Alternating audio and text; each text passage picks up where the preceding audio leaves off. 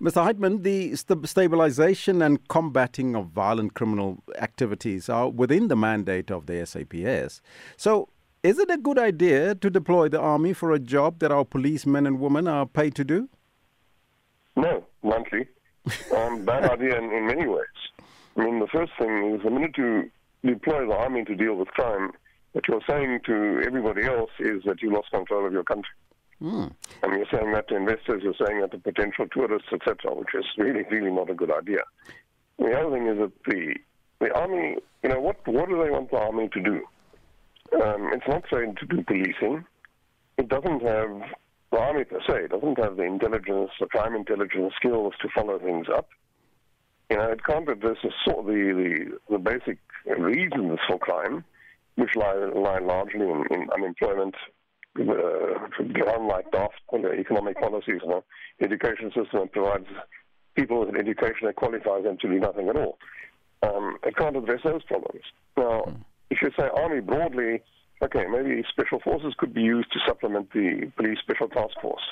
But that's only for very specific things, surveillance and getting you know, very serious criminals out, out of circulation. But the army per se, all they can do really is provide extra bodies for cordons if they do a cordon and search operation. Mm-hmm. So what you're um, saying, what you're saying, such a task or undertaking is not within the job description of the South African military.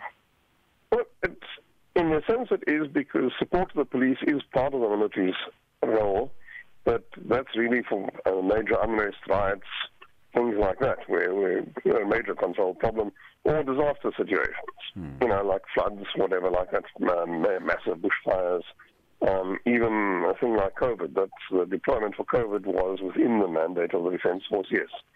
Ordinary crime fighting really is not. Yeah, we've witnessed. People on trained for it, they haven't got the equipment for it. Yes. And on top of that, the army is specific, specifically the army is, is under for what it's supposed to be doing already. Yeah, we've witnessed underfunded. Now we've witnessed the government deploy the military to assist police in gang-hit parts of uh, Cape Town and other parts of the Western Cape province for about three months.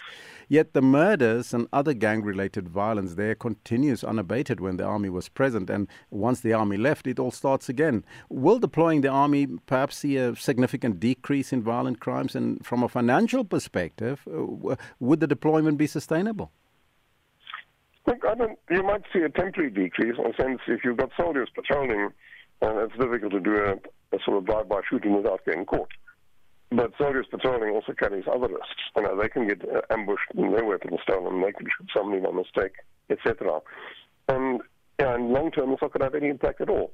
You know, if you want to deal with crime in the long term, you a need proper crime intelligence. You need to know who's who's who in the zoo and what they're doing and then you need to be able to go and arrest them, bring them to trial and prosecute them and throw them into jail and keep them in jail. And B, you need, above all else, to get the economy and the education system functioning. On the funding side, well, the Defence Force is already grossly underfunded. And as I said just now, the Army actually has too few troops to do what it's supposed to be doing. You know, border plus Congo plus Mozambique. So it's going to be tricky. They'll have to find money to call up reservists. Um, they probably won't get enough money out of Treasury to do that, so they'll take money out of maintenance and other programs again. So it won't be sustainable in the long run, both financially and in terms of the number of people they have.